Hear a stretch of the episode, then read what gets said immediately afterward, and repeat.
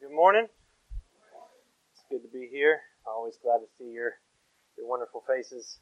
This has uh, become family for us, not just that family on the back row, but all of you. So definitely glad to be here this morning. If you would turn in your Bibles this morning to Paul's second letter to Timothy, Second Timothy chapter four. If you're using your pew Bibles, it's on page five seventy one. If everyone would just stand for a moment as we read the Word of God. Paul says, I charge you in the presence of God and of Christ Jesus, who is to judge the living and the dead, and by his appearing and his kingdom, preach the word. Be ready both in season and out of season. Reprove, rebuke, and exhort with complete patience and teaching. For there is a time coming when people will not endure sound teaching, but having itching ears, they will accumulate for themselves teachers to suit their own passions and turn away from listening to the truth, and they will wander into myth. As for you, be sober minded, endure suffering, do the work of an evangelist, and fulfill your ministry. Let's pray this morning. Father, we just thank you for another week in your house, Lord, another week to study your word. Lord, I pray that uh, you use me this morning as we uh, look at what you have for us. In Jesus' name we live in a time when truth, we're told, is relative. You can believe anything that you want to believe, and nobody can tell you that you're wrong. You can even change whether you're male or female based on what you feel like. If it's true for you, then that's your truth. You know, I have my truth, Brother Paul has his truth, Kerry has his own truth, and if it's all different, that's okay. It's all true. There are many ways to heaven. There are no losers in life. You don't have to believe a certain way. And God loves all people equally. And this thinking and lack of reason, which is kind of ironic, because they call it reason and they call it logic, but it's anything but reason and logic. And this isn't only true out in the world. This is becoming true in many, many churches in America today. And it all goes back to whether or not a church is willing to faithfully and accurately preach the Word of God. And we're going to see today, as we look at this text of Scripture, that there is an urgent and desperate need for the true preaching and teaching of God's Word and spreading of the gospel. This passage is Paul's final charge to Timothy. Paul was about to die, and he knows this. He actually writes this later in the chapter. He was going to be executed. So he's writing his final instructions to Timothy. And in this charge, he's, he knows he's about to die. And so when somebody knows they're about to die, what do they talk about? They don't talk about useless things. They talk about the things that are of the most importance to them. That's exactly what he's doing with Timothy this morning. So as we look at this charge and see how it applies to us today, I think we're going to notice something.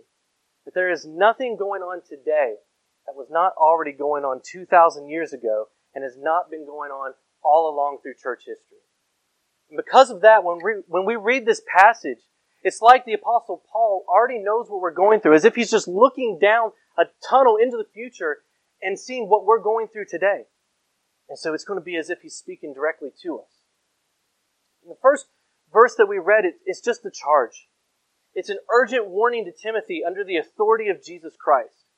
But he actually makes this a double authority by saying it's not only under Jesus Christ, it's under God the Father as well. And so it's not just some command. It's not just some random instruction that he's given him. No, he's saying, Timothy, I'm about to die. I'm about to be executed. My time is done. This is the most important thing that you can do. This is the most important thing I have to do. I've taught you for years. And if there's one thing that you remember of what I've taught you, this is it. Pay close attention to this. And the overall theme of this charge that he's given to Timothy is to preach the word to preach the word. But not only does Paul emphasize to Timothy that he's to preach the word, he actually gives him three separate instructions on both how and why we're to preach the word. Because we don't just get up one day and blindly start proclaiming the gospel, do we? No. God has a purpose for the teaching and preaching of his word, that sinners might come to know him, that the world might start living a righteous life. So we're going to look at these three instructions in detail this morning because each one of these instructions has a ton of truth packed in that we need to understand. So the first instruction was this. Paul says to preach the word at all times. And in verse 2 it says to be both ready in season and out of season. So what does that mean? Well, John MacArthur puts it like this. You have a time that's in season. Well, what's the time that's not in season? It's the time that's out of season. So it's all the time. Let's put it in Kentucky terms. You got deer season. Amen, Brother Paul? And you got not deer season. What time is not covered by those two times? It's none. It's all the time. We're to preach the word all the time. But on a deeper level, it has the literal sense of we are to preach the word when it's convenient and when it's not convenient. When it's convenient and when it's not convenient. You know, when you go and you fill out a job application, what is a section that they have on those applications? It's availability, right? You know, are you available Monday, Tuesday, Wednesday, Thursday? What are you available and what times on those days are you available? But God doesn't have a checkbox on an application for when we are supposed to be a witness for Him. He doesn't ask us when it's convenient. He says all the time, not just when you feel like it. Amen. Anybody not feel like getting up this morning and coming to church? Let's be honest. It's okay. It's okay. It's raining outside. You know, it's one of those days when it's cold. It's supposed to snow this afternoon. You just want to bundle up. If I, my house had a fireplace, I'd light a fire. Wish it did, but it doesn't. Read a book, watch a movie, or amen, take a nap. But it's not just when you feel like it. It's not just when you're comfortable. God doesn't care when it is. God doesn't care who it is. He says all the time. All the time. This isn't just for preachers. I'm not just preaching the message to Brother Paul myself this morning. This is for everyone. In Matthew 28, verse 19, Jesus says, Go therefore, make disciples of all the nations, baptizing them in the name of the Father, and of the Son, and of the Holy Spirit, teaching them to observe all that I have commanded you. And behold, I am with you always to the end of the age. Yeah, it's not just for preachers. Yeah, he was preaching to the 11 disciples there. You know, Judas, Judas had already uh, betrayed Jesus. He was already dead, so they only have the 11 left. But what did it say in verse 20? It says, observe all that I have commanded you. And what did he command them just before? To go and make disciples. And you can't go and make disciples without proclaiming the gospel. So, church, I want to ask you something today.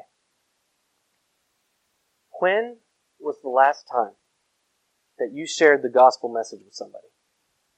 When was the last time you told someone what Jesus Christ did for you? I'm not just talking about inviting someone to church or an outing or some event that we're having. Now, don't misunderstand me. Those are great things. We want you to invite people in church. We need to see people in these pews. But when was the last time you personally told somebody what your own story is of what Jesus Christ did for you? That the God of the universe sent His Son down to this earth to spend with wretched sinners like us, to die an excruciating death on the cross, so that we don't have to spend eternity in hell, that we can have eternal life. You know, I'll be honest. As I was preparing this week and as I'm preaching this now, that convicts me because that's not something I do often.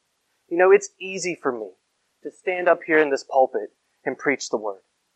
It is not easy to speak the truth everywhere we go at all times. It's not easy to preach the word to that person standing beside you in the grocery line. It's not easy to preach the word at the gas station or meeting some random stranger on the street. And it's really not easy to preach the word to friends and family because it could create an awkward situation. It's not convenient, but you know, God doesn't say, do it when it's convenient. We need to preach the word at all times. So that's our first instruction this morning. Preach the word at all times. And the second is this. The second thing Paul wants us to do is preach the word both accurately and faithfully. We can't just preach the word in whatever way we see fit. You know, I can stand up here today and I can make this Bible say anything that I want it to say. I can twist scripture in any way, make it say anything. And Brother Paul, he mentioned this earlier. We, we spent a lot of time this week watching the General Conference of the United Methodist Church. And we saw twisting of scripture left and right. People trying to make the Bible say things that it doesn't actually say in order to argue for their point of view. But that's not how we are to approach Scripture, is it? We must faithfully and accurately preach the Word of God. And Paul actually says there's three ways we do this. The first way is to reprove. In other words, correct false teachings. When we know that the Bible says one thing, and we hear somebody teaching someone else, something else, we can't just let that go. I'm just going to give one example. Let's, let's talk about evolution. You know, we're told that no, there is no creator, that the world is billions and billions of years old. It just happened to appear, and then millions of years later, all of a sudden, out come humans and we're walking on the earth. That is not what the Bible says. The Bible says God created the heavens and the earth. And He said He did it in six days, not billions of years. We cannot sit by and let false teachings go unchecked because that's how the church in America got to the place we are. That's how our culture got to the place we are because Christians do not stand up and we let false teaching go unchecked. And Paul gives this same instruction to Titus in Titus chapter 1. It's just a couple of pages over. It says, For there are many who are insubordinate, empty talkers and deceivers, especially those of the circumcision party. They must be silenced because they are upsetting whole families by teaching for shameful gain that which they ought not to teach. One of the Cretans, a prophet of their own, said, Well, Cretans are always liars, evil beasts, and lazy gluttons. And Paul says, This testimony is true. Therefore, rebuke them sharply, that they may be sound in the faith, not devoting themselves to the Jewish myths and the commands of people who would have them turn away from the truth. Paul says, rebuke them sharply. Speak the truth. You know, in the 16th century, Martin Luther, the great reformer, he was accused of teaching against the Roman Catholic Church, and he was summoned to come and appear before Charles V, who was the Emperor of Germany. And you see, Luther had started studying the scriptures in his monastery, and he had returned to an accurate reading of the Word of God, that we are not saved by works, we're not saved by purchasing indulgences and doing the things that the church wants us to do, as the Catholics were teaching, but we are saved by faith alone. And at the Diet of Worms, which was the judicial court of the time, Luther was told to recant all of the teachings that were in his book. So they actually brought him in. They had a table set before him with all of his books laid out. And they said, We, will you recant your teachings against the church. And Luther, of course, he's feeling the weight of this request on his shoulders, and he looks at the emperor and says, I need 24 hours to consider this. I need a day to consider this. And they grant him that request. So he goes back to his quarters where he had him, where they had him staying, and he's praying all night, God, I know what your word says, and I know what they're wanting me to do. I need to be faithful to your word. God, help me. And the next day he comes back in and he goes back to this table where all of his writings are and he asks, Which writings would you have me recant? Because these writings over here contain doctrines that the church approves of. Would you have me recant that? And these writings over here, well, they contain sacred scripture. Would you have me recant that? And then he speaks these famous words. He says, Unless I am convinced by the testimony of the scriptures, or by clear reason, for I do not trust in either the Pope or in councils alone, since it is well known that they have often been in error and contradicted themselves. No, I am bound by the scriptures that I have quoted. My conscience is captive to the word of God. So I cannot, no, I will not recant anything, since it is neither right nor safe to go against conscience. Here I stand. I can do nothing else. God help me. Luther was convinced that we need to accurately and faithfully preach the Word of God, and he was willing to stand against false teachings. And, church, I ask you, are we willing to do the same? And not only does Paul say we're to reprove false teachers, it says we are to rebuke sin. We just got real now, didn't we? We are to rebuke sin. In other words, we are to express the strongest disapproval for sinful actions, and we are to warn people of the consequences of their sin. You know, I mentioned a moment ago that Brother Paul and I were paying close attention to the General Conference this past week. For those of you who don't know, the whole focus was on LGBT and whether or not the church was going to affirm the LGBT lifestyle in our denomination. And by the grace of God, the church decided that it was going to stand on Scripture and not affirm that lifestyle. But something that we heard over and over again is that we are not to judge them. Because Jesus said, do not judge. And you know what? Jesus did say, do not judge. In Matthew 7 1, judge not that you be not judged. See, it's right there. Do not judge me. Jesus said it. And if Jesus said it, that's law for Christians. But remember what I said a minute ago? You can make Scripture say anything you want to if you take it out of context. Because what does Jesus say immediately after? He says, For with the judgment you pronounce, you will be judged. And with the measure you use, it will be measured to you. So why do you see the speck that is in your brother's eye, but do not notice that big log that is in your own eye? Or how can you say to your brother, Let me take that speck out of your eye when there's a log in your own? You hypocrite. First, take the log out of your own eye so that you can see clearly to remove the speck from your brother's eye. It doesn't say do not judge, it says the exact opposite. But it says when you judge, you better make sure that you are right with God. That you are right with God. You have your own life and your own house in order before you start working on everybody else. And I want to take a moment to talk about LGBT specifically because this is a hot button issue in our country today. And I want you to hear my heart on this because this is important. Standing against that lifestyle is not hatred. Standing against that lifestyle is not bigotry. Standing against that lifestyle is not homophobia. How many times have we heard those three things? If we do it the biblical way, and if we speak the truth in the way Jesus wants it to, the only thing that is, is love. It's loving them enough to tell them the truth. It's loving them enough to tell them the true gospel of Jesus Christ. And it is loving them enough to care whether or not they're going to spend eternity in hell or whether they're going to be with Christ in heaven. That's not hate. And Paul, the final way we're supposed to uh, preach the word accurately and faithfully is we are to exhort one another. We're supposed to encourage righteous living. We're supposed to encourage those who are living a righteous life and encourage them to keep going. And how does Paul say that we're supposed to do all these three things? With patience. With patience and love.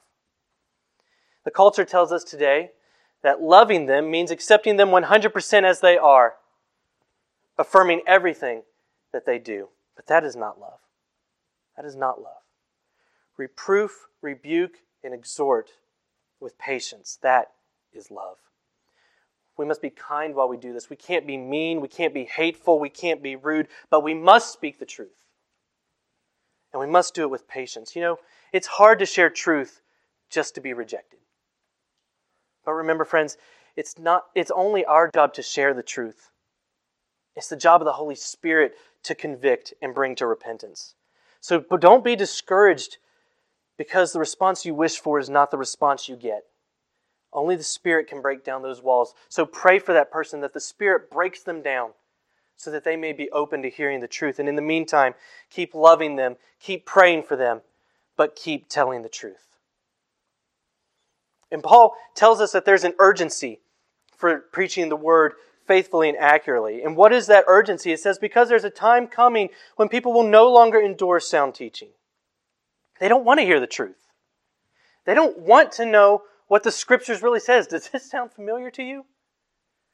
They're going to seek out teachers and preachers and churches who tell them what they want to hear. Is that not exactly what we're seeing today?